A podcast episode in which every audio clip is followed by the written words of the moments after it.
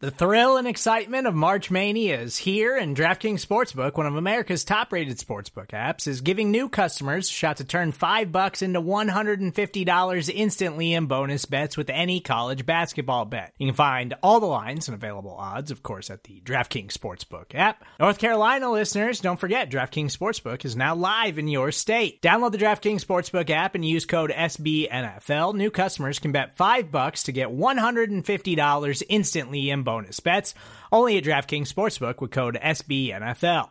The crown is yours. Gambling problem? Call 1-800-GAMBLER, or in West Virginia, visit www.1800gambler.net. In New York, call 8778-HOPE-NY or text HOPE-NY. In Connecticut, help is available for problem gambling. Call 888-789-7777 or visit ccpg.org. Please play responsibly on behalf of Boot Hill Casino and Resort. 21 plus, age varies by jurisdiction, void in Ontario. Bonus bets expire 168 hours after issuance. See DKNG.com/bball for eligibility, deposit restrictions, terms, and responsible gaming resources. Yeah, don't it sound so epic? Horns are screaming, I ain't the one you wanna mess with. Use a joke, I ain't the one you wanna jest with. The battle's coming, you only got a few seconds to run.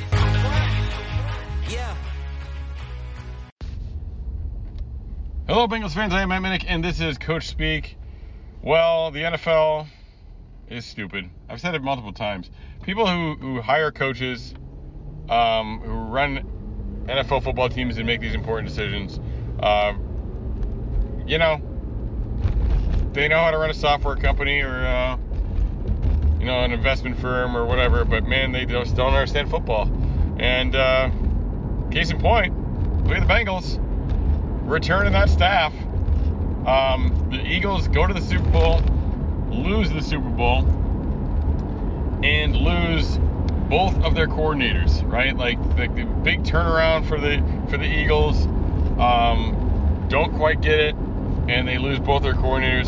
Bengals do that a year ago, all right, with a bigger turnaround. Then return to the AFC Championship game, despite.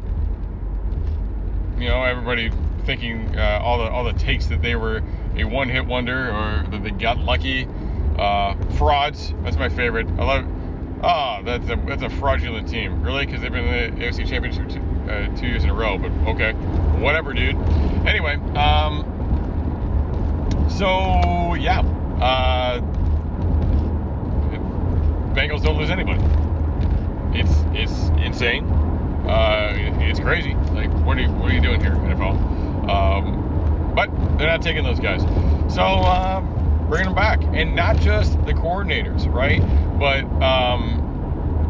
you got Pitcher coming back, which is huge. It seems like he could have left. And that he knows Callahan is going to be there forever, and he wants to be the OC here. Good call with that. I think that's smart, because I think he won't last as long as Callahan does. Even with Callahan's name, we would think that would be helping him out. I think that the guy that replaces Callahan won't last as long as Callahan, because they'll start to get a little momentum with those things, unfortunately. But that's where, he's back.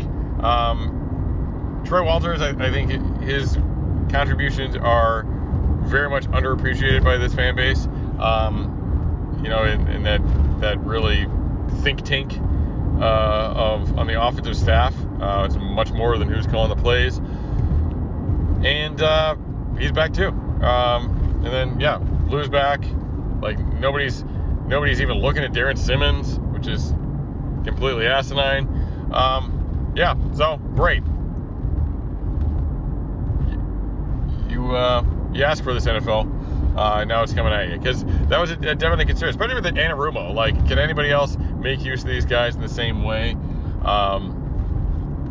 as he did, especially with Al Golden not on the staff anymore? Like, there's some big question marks about those things, and they're all back. Don't have to worry about that. One last ride, all right? And this is probably it, because somebody's got to smarten up. Callahan will probably be gone. They love offensive guys. They love guys with pedigrees. So somebody's got to give him a shot, right? Look, this is a really good coaching staff overall. We have been critical of them. We've all been critical of them. There's still people saying fire Zach Taylor, which is like completely asinine to me. Like, look at what the dude has done here, right? People get sick of talking about culture, but hey, like, it's a real thing. Like, it just is. And anybody who's really been around it and really been a part of something, successful in sports has felt it to some extent. So he built that. He created it. And you know what? He's not a perfect play caller. All right. Again, I think it's a collaboration with it as far as that's concerned. But like they have had some dynamite adjustments. I think they don't always go in with the best game plan. So maybe that's it. Maybe they got to kind of work out, how much they're feeling a team out, how much they're really doing on the field scouting to set up the second half, and versus how much they're going to actually go out and try and be dominant and come out swinging in those games. But like he's done some really good things. Anarumo's done some, great things in the second half. We don't give enough credit for like the comebacks, and the way they've turned around. They make great in-game adjustments. I've seen people criticize them for that as well. That is wrong. They make fantastic in-game adjustments. And after watching Lewis, where you knew under Marvin Lewis and a lot of those staffs, you could just be like, they're not going to get it today. Like, they don't have it, and they're not going to be able to adjust. You knew pretty quickly with those things. You can see the wheels turning. Like, you can see how things are going. You can see what they're looking for. They're so fun to watch. Like, I love to, I just tell other coaches that I know and people that are real, real hardcore football guys that I know, like, you got to watch the Bengals. Like, I'm not comparing them to any of these people to Belichick, right? But, like, that's what it reminds me of is I live in New England, so I watch the Patriots all the time, all right? Hasn't been very fun lately, but, I love watching the Patriots because you can see, even if you don't agree with it all the time, even if you're like, why? Like, you can see the wheels turning. You can see what Belichick's thinking. It's not a cookie cutter. He's not trying to do the same thing every week. You can see, like, why he's doing something, how he thinks that game is going to play out. And I feel like you can see that a lot with the Bengals too. Yeah, you can see from the strategy, from how they come out, like where they think the game's going to go, what they think they're going to struggle with. And it's just kind of fun to be able to look at a game and try and solve that puzzle as you're watching it. Like, all right, this is where they're going. This is what they're doing. This is what needs to happen. Right? Even when they're like losing the first half, something like this is what they, needs to happen for this to work. Or, all right, hey, this is what they're trying to do. It's not working, right? They're going to flex, but I can see where they were going with this. And it's just so much fun for me. I think this coaching staff has done a fantastic job. Guys, I think Livingston is probably, the next DC. If somebody smartens up about Anarumo, I think he's a guy you hear about has done a fantastic job as well. Obviously, Marion Hobby, this whole staff, like you don't hear all of these names because I feel like they're all they're very selfless. They're very team oriented, the lack of flash, hey, let's get it done. Nobody needs to know who's calling the plays. Nobody needs to know what our structure is, on defense. Like you hear whispers of things, but they don't really talk about it as much. Like with the Eagles, when they went to the Super Bowl before with Doug Peterson, like you know what Di Filippo did, you know what Frank Reich did, you know what Peterson did. Here it like there's just kind of this meeting of minds on offense, and there's an organization to it. It exists.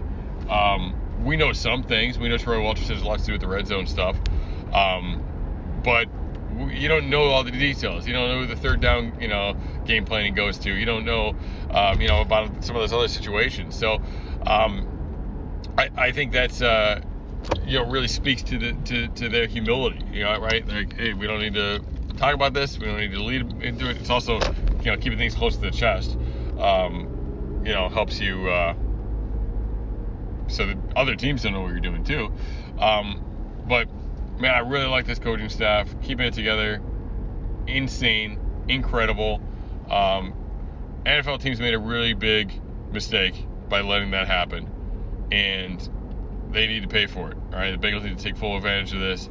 They need to make them pay for their sins, for letting these guys go. There needs to be a reckoning. The Callahan, Simmons, Anarumo revenge tour, where they just hold the rest of the NFL in contempt for not giving them a job.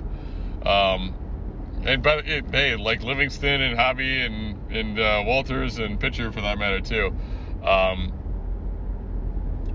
It's a good group. We need to stop complaining about them because it's a really good group and it's a really good fit. I am Matt Minnick, Coach Minnick, whatever you want to call me. I don't care. Anyway, this is Coach Speak. Hooday!